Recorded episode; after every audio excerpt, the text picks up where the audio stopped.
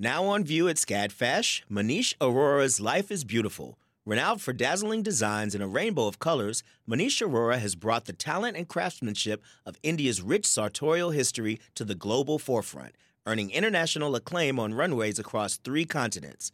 Designing in India since the 1990s, Arora's glittering garments celebrate extravagant expressions of self through varied materials, techniques, and silhouettes in a triumphant union of Western and Eastern aesthetics adapted to today's multicultural society with a touch of humor. Find out more at scadfash.org. Support for WABE comes from 100 Miles, a nonprofit committed to preserving Georgia's 100 mile coast. Protecting this critical coastal ecosystem takes all of us. Watch the stories of the innovators and future leaders who help keep our coast flowing at ourgeorgiacoast.org.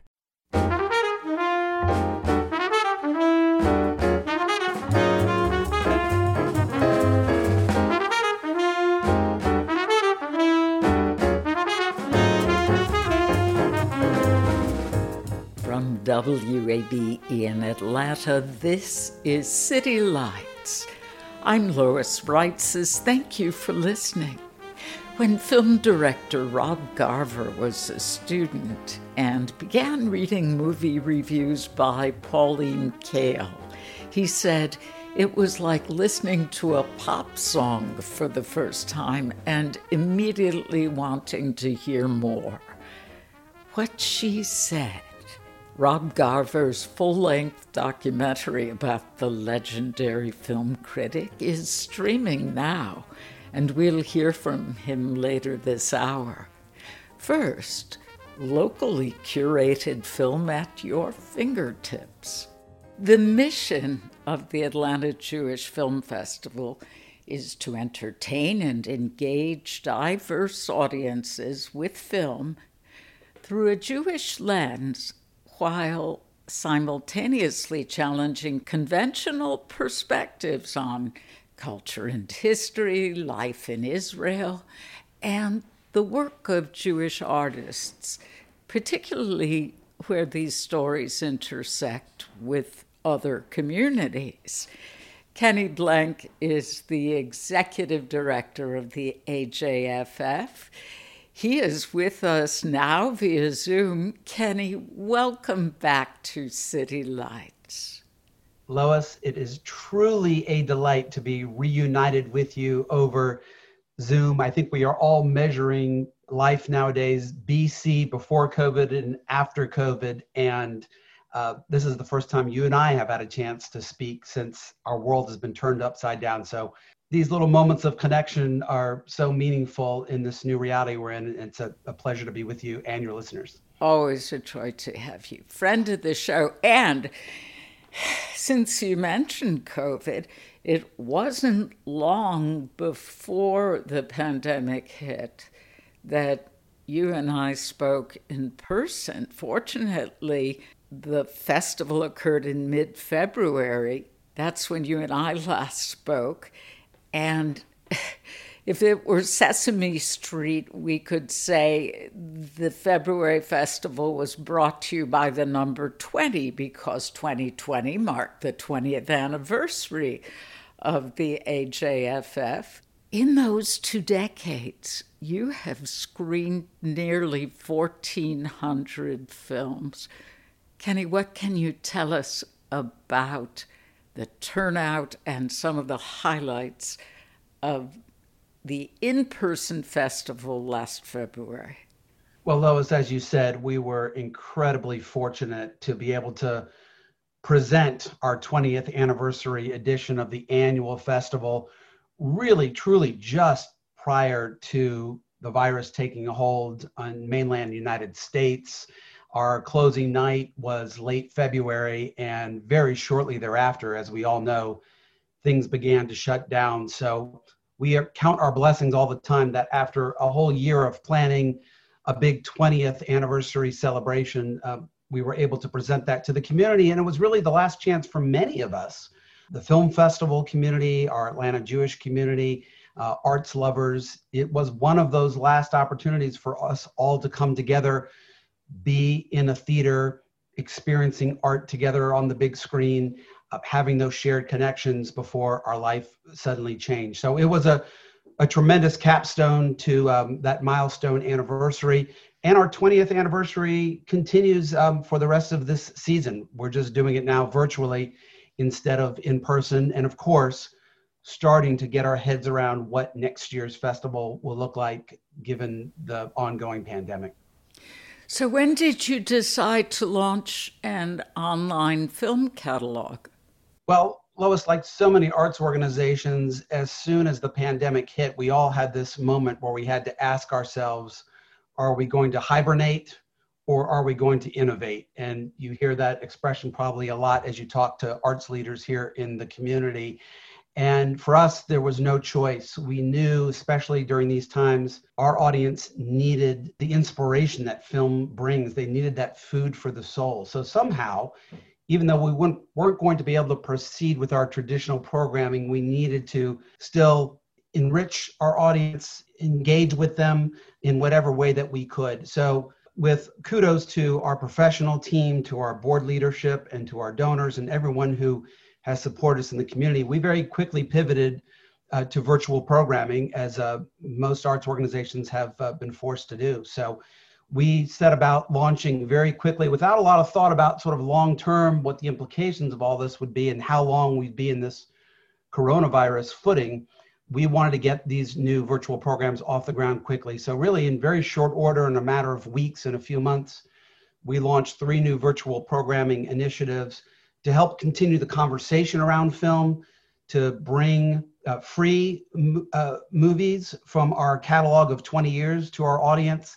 And our third virtual program um, is really a chance, uh, to, it's an archive of, as you said, over a thousand titles of 20 years of festival programming that the audience can now access, search by a whole host of criteria, and then where they can go find these films from the festival vault uh, online through third party streaming platforms. Now, that is AJFF recommends. Correct. Yeah, there's three virtual programming initiatives that have sort of filled this void since coronavirus. One is In Conversation, which is a podcast and webinar series where we're really continuing the conversation around Jewish cinema. You know, at the film festival, we always say it's more than just movies, it's about the conversation around movies. But the reality is, uh, there's so many great films to see at the festival.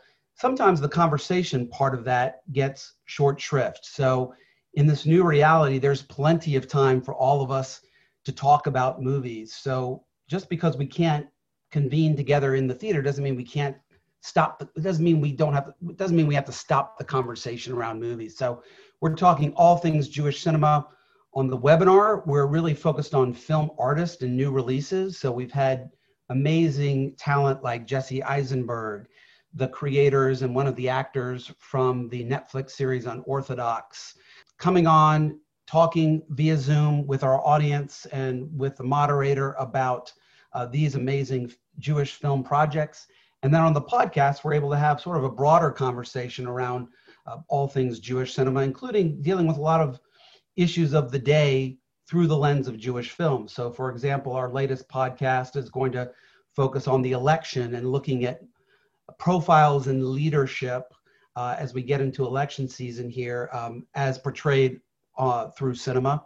Uh, or during the Black Lives Matter, uh, sort of the height of that movement and that crisis, uh, talking about the intersection of Jewish life with African American life and how that story has been told through through the film arts. Mm with the AJFF recommends, how are the films categorized? So, AJFF recommends this is an online platform, again, a searchable archive of the thousand plus titles uh, in our 20 years of festival programming. And the beauty of it is, you know, every year people come up to me after the festival, they say, yeah, there were so many films hundreds of screenings. I couldn't see everything I wanted to see. Where do I go to find these films I may have missed at this year's festival? A film that somebody told me about at last year's festival and going back. So finally, we have a place to point our audience and say, here, here's the entire library of 20 years. Go search it, go f- discover these films and experience them anew, share them with friends and family.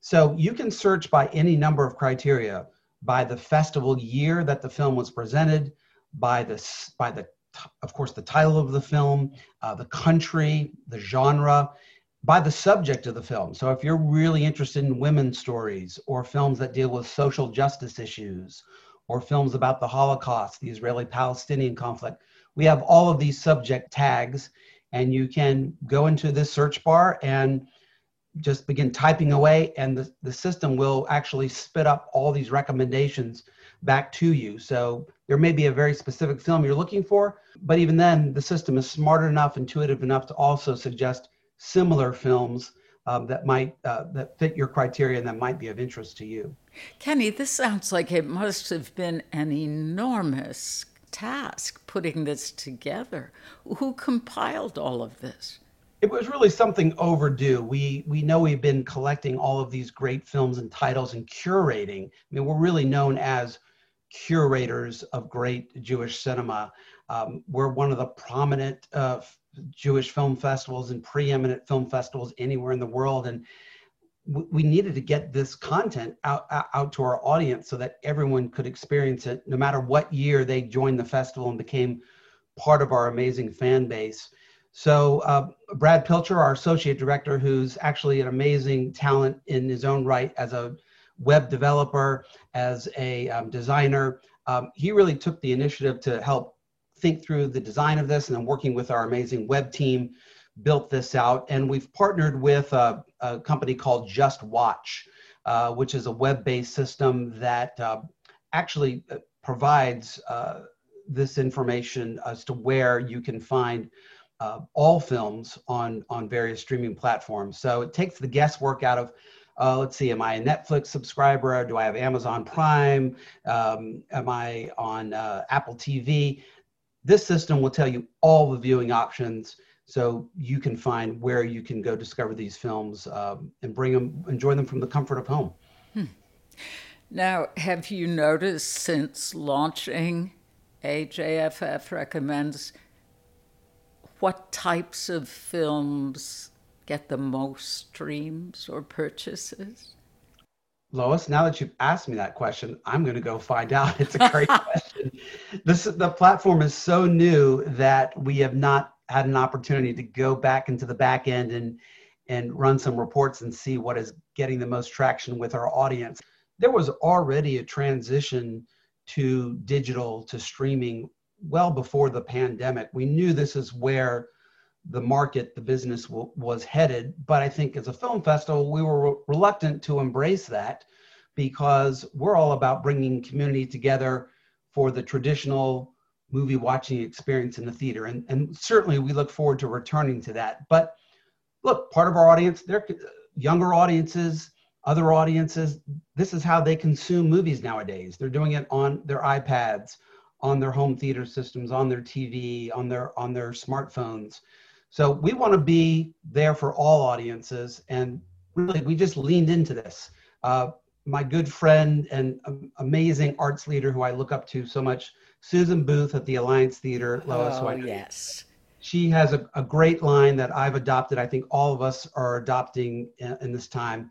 If you can't fix it, feature it. So that's what we're doing in the virtual world. We are leaning into virtual in a big way with our virtual programming um, uh, uh, year round. And certainly as we look to planning next year's festival, virtual is going to be a big part of that. Susan, ever so wise and brilliant and funny. What can you tell us about the interactive film contest? So this is a continuation of our 20th anniversary celebration. Again, as we tried to innovate in this moment and say, well, what can we offer our audience to help fill their time and give them a diversion from all things in the world right now that we, we don't, we, we're all tired of the news. Movies, how can we connect our audience with our, our library um, in new ways? So the playback uh, film contest gives our audience the chance to vote for their favorite films, their favorite narrative feature, their favorite documentary feature, and their favorite short film from the 20 years of festival programs. Again, over a thousand films featured uh, uh, over these past two decades. And it's kind of designed as a very fun, interactive Final Four bracket. So start with one block of films. The audience watches these movies, they cast their vote. The field narrows. We have the next round of voting, and ultimately we wind up with the winner uh, in each of those genres. So we've already announced our winner for the best uh, short in our playback contest, for the best documentary, and we're right now in the thick of our narrative contest. Oh, I love the Final Four reference. I must tell you, though ours is an audio medium, at this moment, my husband and I are both wearing our Indiana Hoosiers 1976 undefeated champion sweatshirts. and you know, we launched playback um, when the future of sports was also in question. So I think this filled really uh, a need for both, um, of course, a love for film, but also maybe a little of that uh, friendly competition uh, that comes with uh, sports. So maybe we, in some uh, unintended way, merged both needs there with uh, playback contest. I love it. Now, the film festival offers many stories told and showcased from people of different backgrounds, not just Jewish storytellers or actors.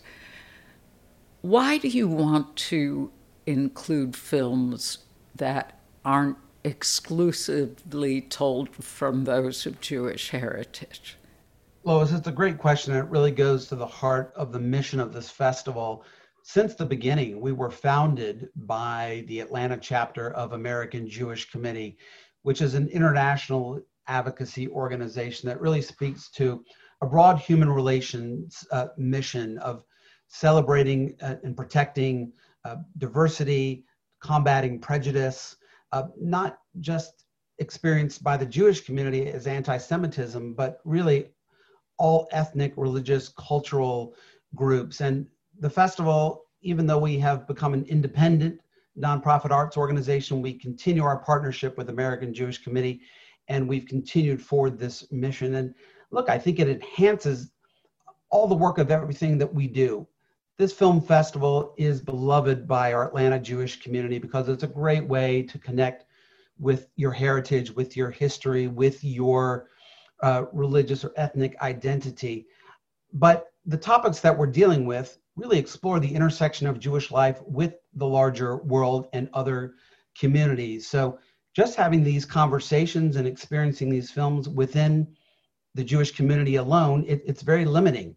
Um, these conversations are so greatly, greatly enhanced when we look at them through a bigger lens and bring others into that discussion and that experience of watching these films because they are dealing with global issues, um, issues that really affect all of us. We are one large global community at the end of the day, and our, our our common decency, our respect for one another, um, being able to walk in someone else's shoes to understand people from all walks of life, whatever their political persuasion, their religious, ethnic, cultural identity.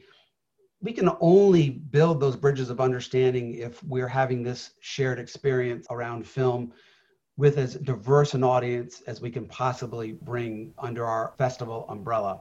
Mm. Have you begun to discuss what next year's festival will look like? Uh, we have. We're very much in the thick of that planning, like so many institutions, organizations, not just uh, arts, nonprofits, but all of us in our lives, personally, professionally, we've all had to think about how we're going to adjust to this new reality for the long term. I think all of us uh, probably engaged in some wishful thinking at the outset that this will be a a blip on the radar and we could return back to business as usual very quickly. But particularly here in the arts sector, we're realizing we have to get on a different footing for the long term. And so our festival will return in February of 2021. There will be a 21st edition of the Atlanta Jewish Film Festival. What we can say for sure is we'll be back in February. We'll be bringing you the very best in international cinema. But what that experience looks like, how we'll be delivering that content to our audience, is certainly going to have to change for the safety of everyone. Look, I know theaters are, re, uh, some movie theaters are reopening, some people are testing the waters and going back out, but there's another way, and there's a way that we can do this and put the safety of our audience um, first and foremost. So our 21st edition will be largely virtual and we're going to embrace that. We're going to figure out how can we deliver virtual in the best possible way. We know it can't entirely replicate the experience of the traditional in theater experience but we're going to make virtual the best it can. And it's that community connection. It's the conversation around the films we need to find a way to replicate that in the virtual space because that's what makes this more than just watching a movie by yourself. It's the conversation, it's the socialization that happens around these movies, the stimulating conversation, because these are movies you're going to want to talk about. So actually virtual again creates opportunities here. We can bring in film when geography is sort of removed from the equation, when the need to travel is eliminated, we can now bring in actors, directors, people from the film arts all around the world uh, and bring them to our audience virtually. So I think we're going to really grow, enhance the guest programming component of next year's festival. That will be a significant uh, change. And find, again, other ways to create a larger experience beyond uh, the movie watching alone. Do you think that drive ins might be a component? It's something we're exploring. I think we we need to be innovative. We need to be open minded. We need to see how the landscape is evolving and see what audience uh, tastes and appetite for getting out of the house and doing different kinds of things, what it lends itself to. So, drive in is a hot thing right now. It's the sort of a uh, a bit of a nostalgia play. Uh, we've sort of come full circle here that we're, we're back to watching movies at the drive-in. So it's something certainly, Lois, that we'll evaluate whether it's part of next year's annual festival or maybe a unique experience we do outside the festival, it's certainly up for consideration. Kenny Blank is the executive director of the Atlanta Jewish Film Festival. You can access their online catalog at ajffrecommends.org. This is City Lights on WABE Atlanta. The field of mental health counseling is growing rapidly, and Richmont Graduate University can equip you with everything you need as a licensed professional counselor while integrating your faith into your clinical practice. Programs are offered in Atlanta, Chattanooga, and online. Apply today at richmont.edu. That's R I C H M O N edu.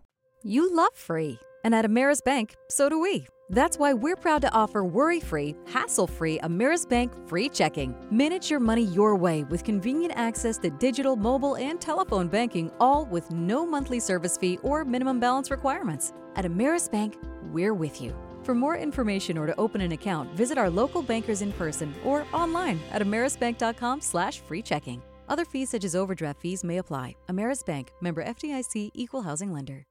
Mark Kendall is a favorite Atlanta based comedian and Dad's Garage ensemble actor. During the summer, he released several online videos addressing systemic racism in America and specifically in Georgia.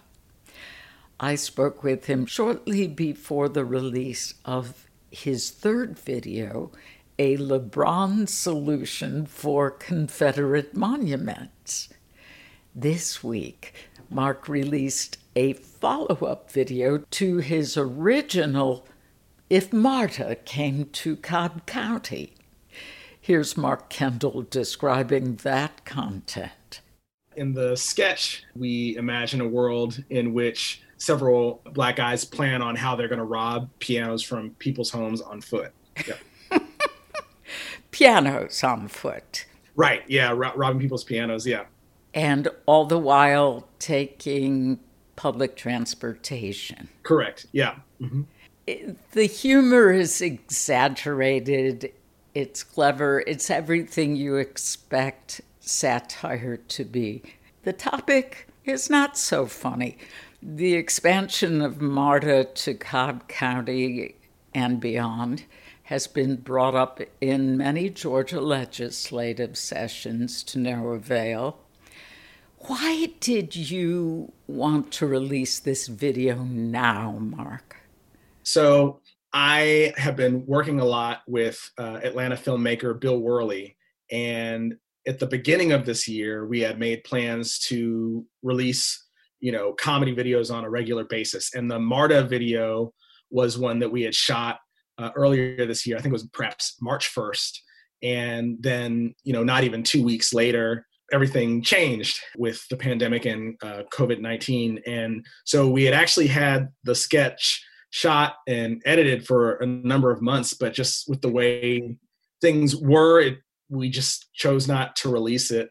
But then after being in quarantine for a while and then also seeing the conversations that were starting to emerge about uh, race racial justice um, the way we police black people then it felt more appropriate to release the sketch and um, and so that's how it came to be mm. before we get to your second release both of the videos are based on your one man Dad's Garage show, The Magic Negro, and Other Blackness. This show had legs, as the expression goes. You took it to the Alliance Theater and then performed The Magic Negro in other major U.S. cities. What is that show about? The Magic Negro and Other Blackness is uh, my one person sketch show that explores the representation of Black men in the media and uh, uses comedy and satire to uh, look at uh, several images that we see in the media a lot. And again, earlier this year, when talking with uh, Bill Worley, who's been really great at helping me take these pieces that were once on stage into video. We wanted to try to have find ways to t- keep the same tone that was on stage uh, while also taking advantage of the medium of video to explore new things. Uh, and so Bill is an excellent cinematographer as well as an editor, and he's been also he's been so great about bringing in amazing collaborators as well uh, to help us make these videos what they are. Mm. Now, there's a very different tone in your second release. This video is serious, fiercely so.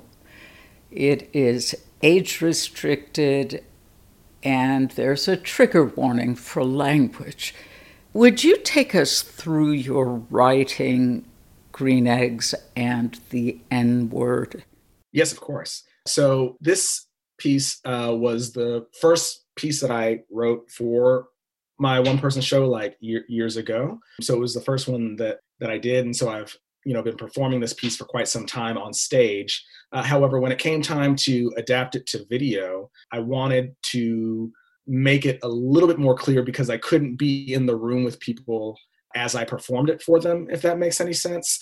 Uh, so again, going back to with the help of Bill Worley and Jenny Wentling, uh, who did art direction for us, and Haddon Kime, who did music and sound design for us, we were able to pull images of uh, things that were happening in the news or are happening in the news, uh, as well as uh, Jenny's excellent art direction to evoke the feeling of reading Rainbow, LeVar Burton's show from back in the 80s and the 90s, uh, as well as Haddon's um, composing and music to also evoke certain emotions that might otherwise be missed if you know I'm not able to there to perform it uh, live for you in the room.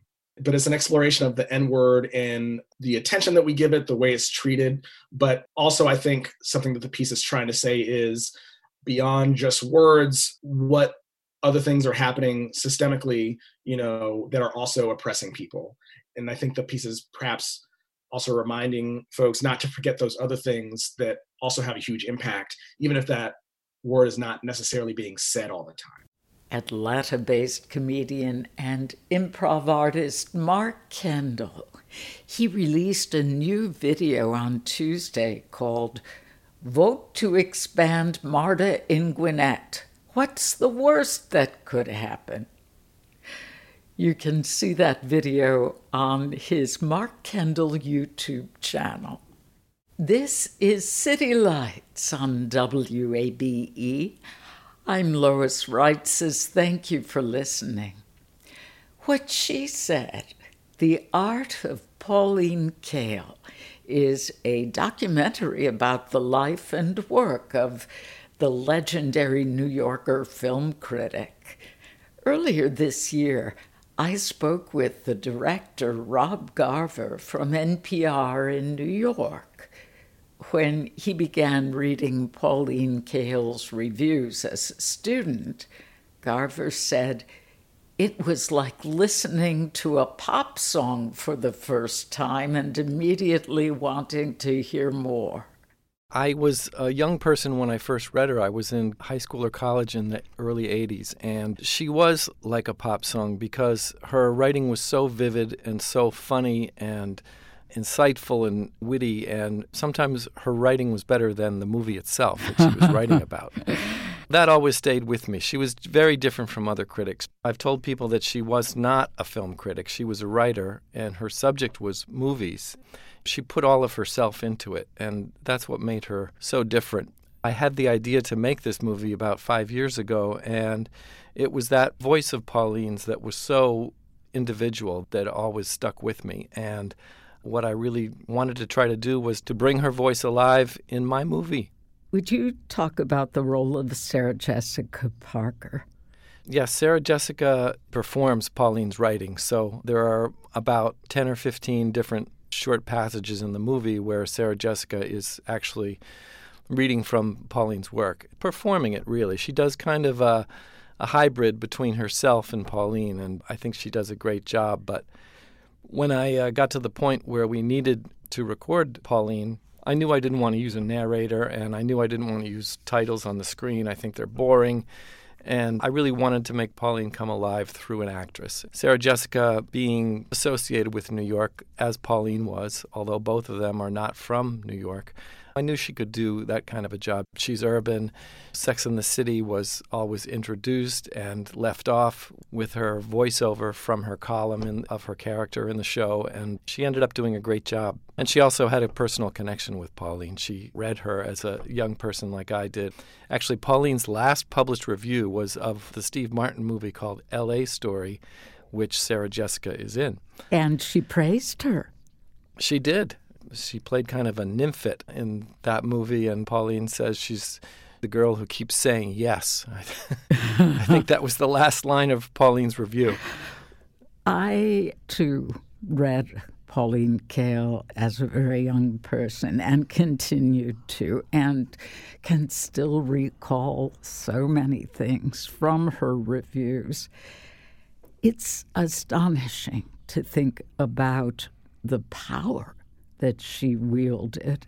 Yeah, I agree. This was the pre digital age, pre internet age, and she wrote professionally from the early 50s until the early 90s. So her career really ended just before the digital technology came on. Jurassic Park was a couple of years away, and the internet was a couple of years away. And she wrote when really the only way you could see a movie was by going to a movie theater. A, a lot of her writing was in the 60s, 70s, and early 80s before the advent of VCRs. So that was part of her thrust as a writer is that she really wanted to get the experience that she was feeling in a theater and communicate that on the page. Yeah. And that's another aspect of her writing that made her so good, I think.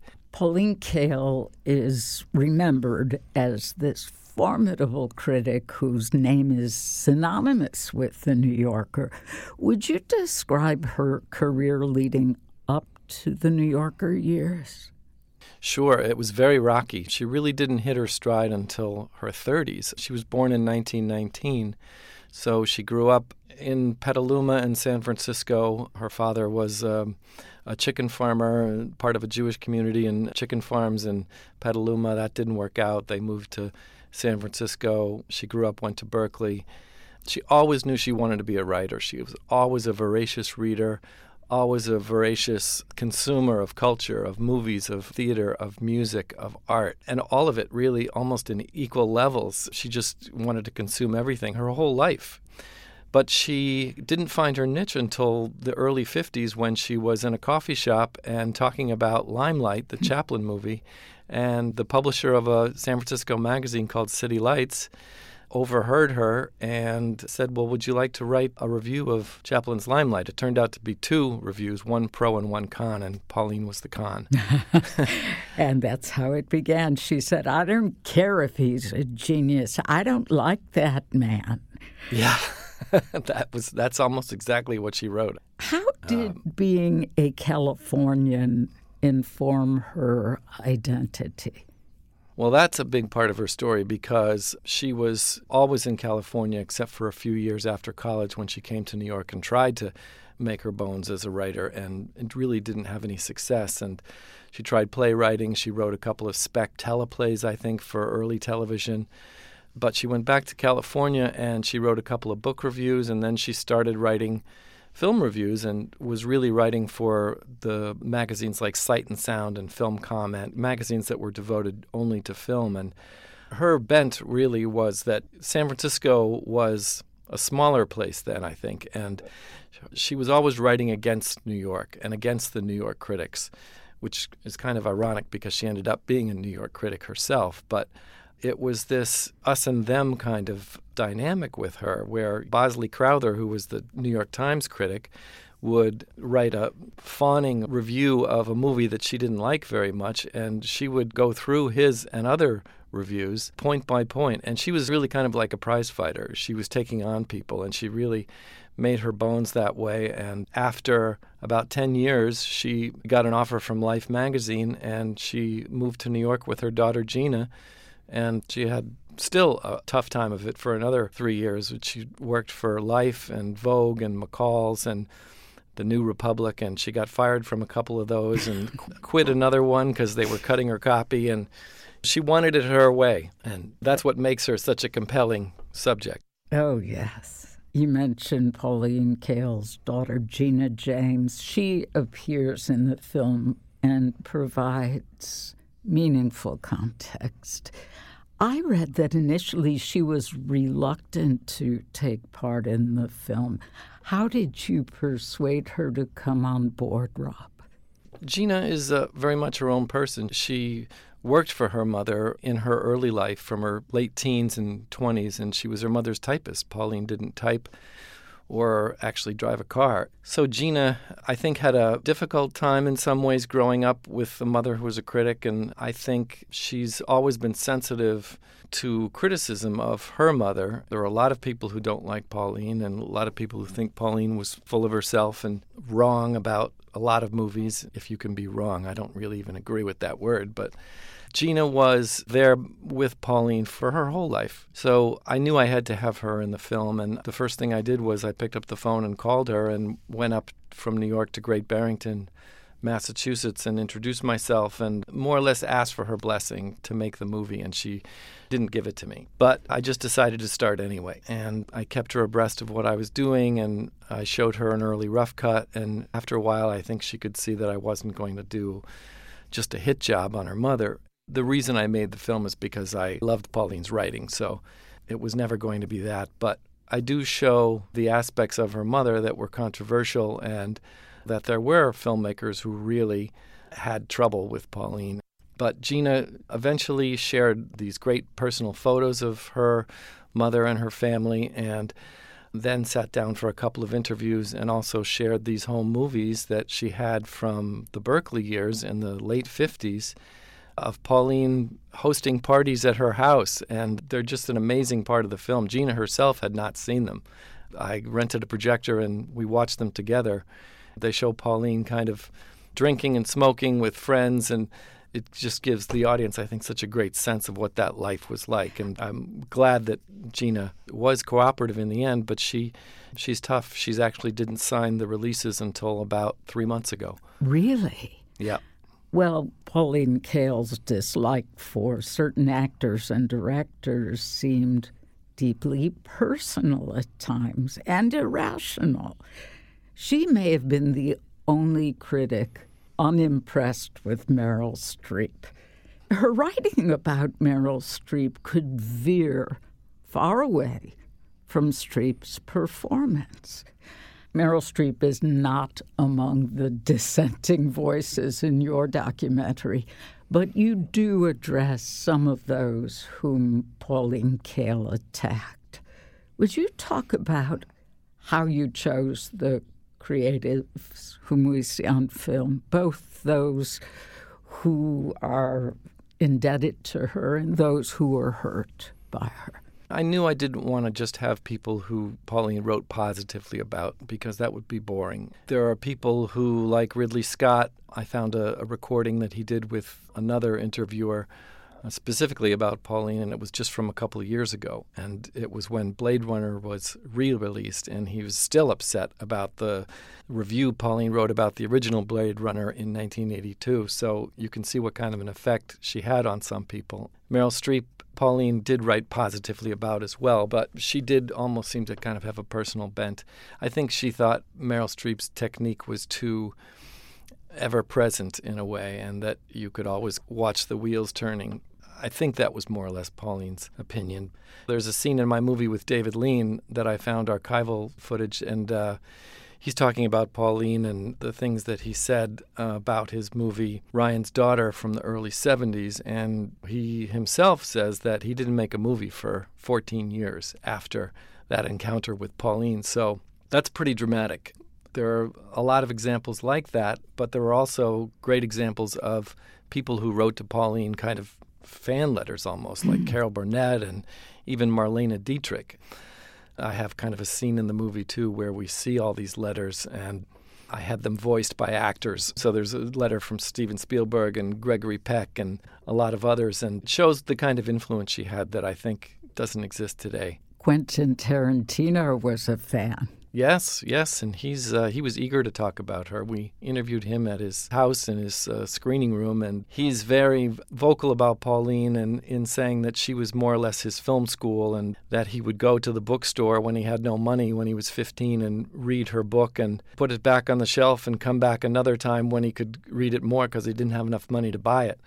David Russell is also in my film, and he read her as a young person and I think they just felt that she had such a strong vision, and that's what they wanted to do in movies is have their own vision and in some way maybe reading Pauline helped them find it. Mm. You talked about her visceral response to film and loving sitting in a movie theater. It was especially powerful the way you depicted the American New Wave and particularly the impact of Bonnie and Clyde. That was really the first film in the American New Wave, and that was also Pauline's big break. She wrote this huge, long piece on Bonnie and Clyde for the New Republican. They rejected it, and then she offered it to the New Yorker as a spec piece, and uh, they published the whole thing and then hired her about a year later. She really saw things in that movie that other people didn't see, and the movie was initially panned by many critics, and Pauline's piece was published, and there started to be people reevaluating it. It was actually re released. It did a lot for Warren Beatty's career, too, who was also the producer. And that comes back later in my film because she ended up working for Warren Beatty for a few months in Hollywood and giving up criticism to try to make movies. In the film, the writer Lili Anolik says of Pauline Kael, her reviews were as expressive as a short story or a sonnet. How did Kael turn reviews into an art form?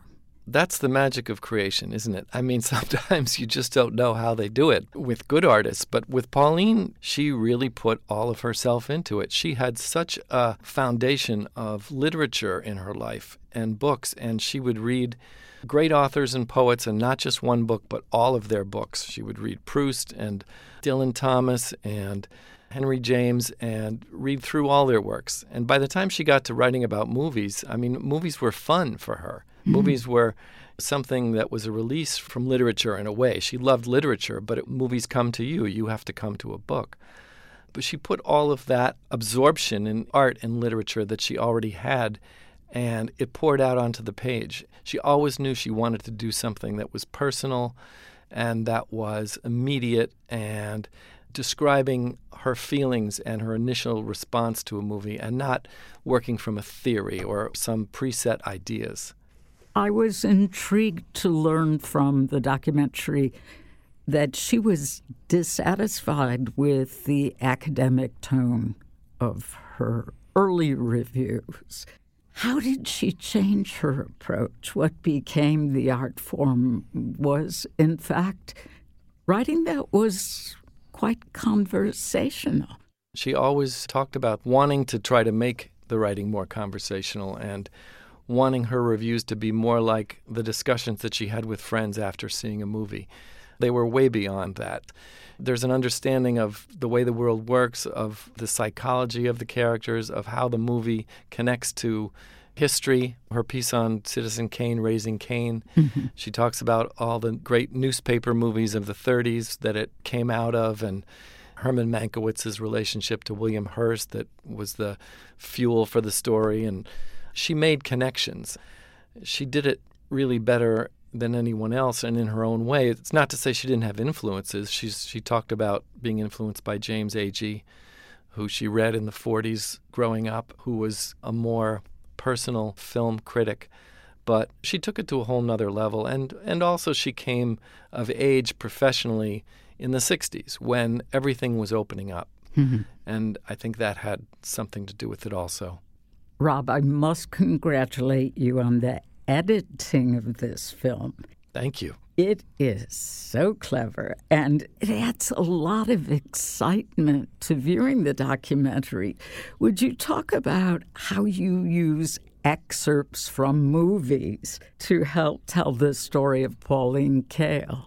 Yes, I always knew from the time I started making the movie that I wanted to try to tell her story through pieces of other movies because I didn't want to make a dry film about a film critic. It's a portrait, and my only goal was really to make her come alive. And because she was so immersed in art and culture and movies, the best way for me, I thought, to do that would be to use pieces of other movies. So there are a lot of examples in my movie. For instance, when she turned down a, an advertising copywriting job because she knew if she accepted it, she would be stuck there for maybe the rest of her career and she wouldn't be able to really do what she wanted to do. I use a shot from the apartment where Jack Lemmon is given a promotion and is walking into the office, and the guy is putting his name on the door the quote from Pauline was, I knew that when they put my name on the door, I had to quit because uh, I would be there for the rest of my life, possibly. But there were a lot of examples like that and tried to use the clips in a justifiable way that were connected to the era of Pauline's life. People always ask, How did I get the rights to use them? Well, I used them through fair use and went through a good fair use law firm and had to have more or less everything approved. You can only use as much as you need to use for the point you're making. That's sort of the tenet of fair use law. But it really helped me make a richer movie, I think. Very much so. And maybe the time limitation was what helped make it so exciting to watch because it's, some of it's rapid fire. Yeah.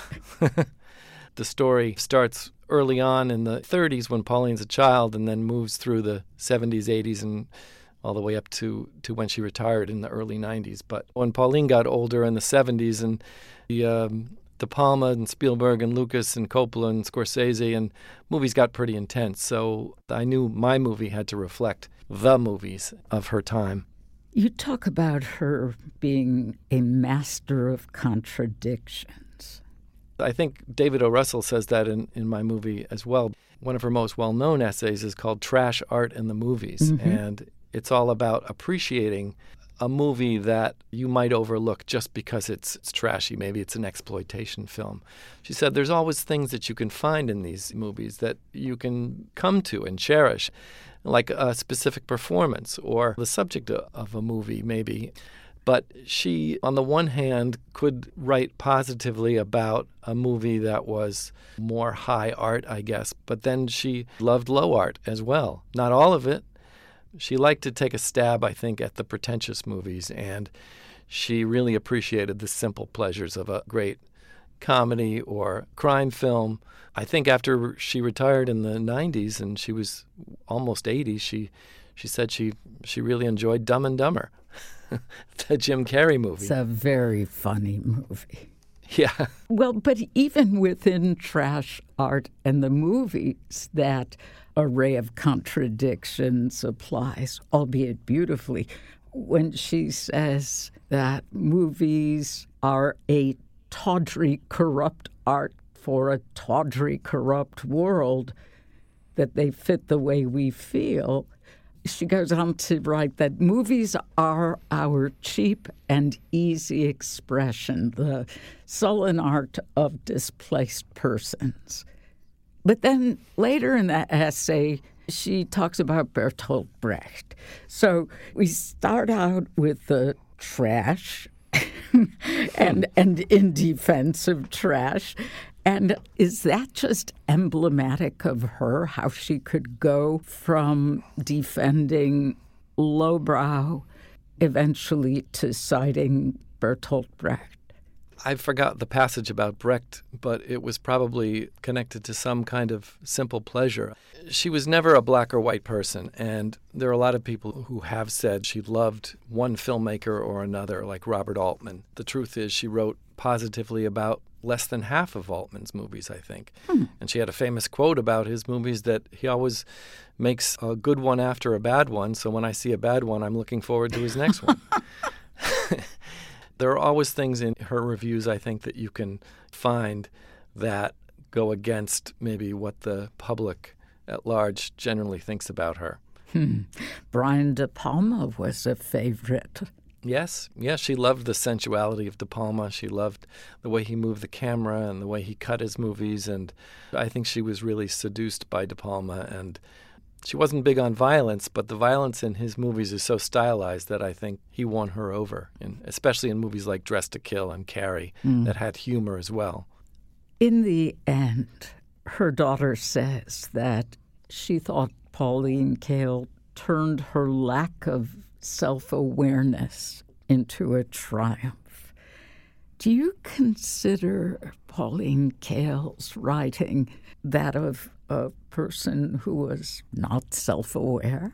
Well, no, I don't. I think the writer that comes through in her essays and reviews is very self aware, but Gina, I think, was referring to Pauline, the person, and really talking about that she wasn't sensitive to the feelings of the people she wrote about. And Pauline basically thought she was right and thought she was doing a favor for filmmakers and artists. And a lot of filmmakers and artists agreed with that, but many of them didn't.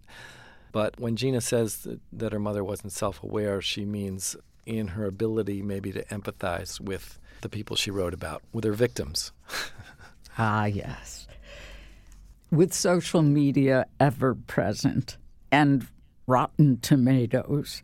What has happened to the role of film critic? Well, it's been diffused, I guess, because everybody is a critic and everybody can be a critic just by going on a message board or Facebook or Twitter. And so I think people don't seek out specific critics as much as they did because in the pre digital age, there was no choice. You had to, you could talk about a book or a movie or a, or a band with your friends but it wasn't public like it is now. I mean, you go on Facebook and talk about a, a new band with a friend, and everybody sees what you said and chimes in, and that changed everything. Mm. And uh, part of the reason I made it is because it is kind of a once in an era thing, and she was one of those people that was just like a magnet and had such a strong voice, and uh, I don't think it, it will be that way again. Well, Thank you very much for talking Thank you. with me. Thank you very much, Lois. I appreciate it. Rob Garver is the director of the documentary What She Said The Art of Pauline Kael. You can stream the film on Amazon Prime, iTunes, and Fandango. You've been listening to City Lights our daily celebration of Atlanta arts and culture. We'll be back tomorrow morning at 11 with Dr. Carlos Del Rio, a leading global expert in the area of infectious diseases. He's also a music lover, and Dr. Del Rio will tell us about when we might safely return to gather for live performance. Our producers are Summer Evans and Ryan McFadden. Kevin Rinker is our engineer, and I'm Lois Reitzes. I would love it if you'd follow me on Twitter at L O I S R E I T Z E S. Thanks for listening to WABE, Atlanta's Choice for NPR.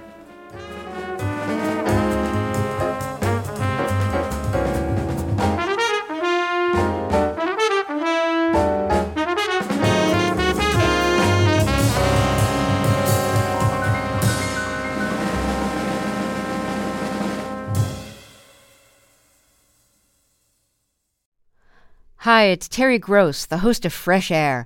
We bring you in depth, long form interviews with actors, directors, musicians, authors, journalists, and more. Listen to our Peabody Award winning Fresh Air podcast from WHYY and NPR. The world is full of mysteries. Are ghosts real? Is that yogurt expired? Hey, the unknown can be scary, but when you donate to WABE, you know where your money is going. Your gift supports the journalism that keeps you informed and the programs that pull back the curtain on complicated stories. Help us make the world less mysterious. Become a member now. Go online to wabe.org/donate and thanks.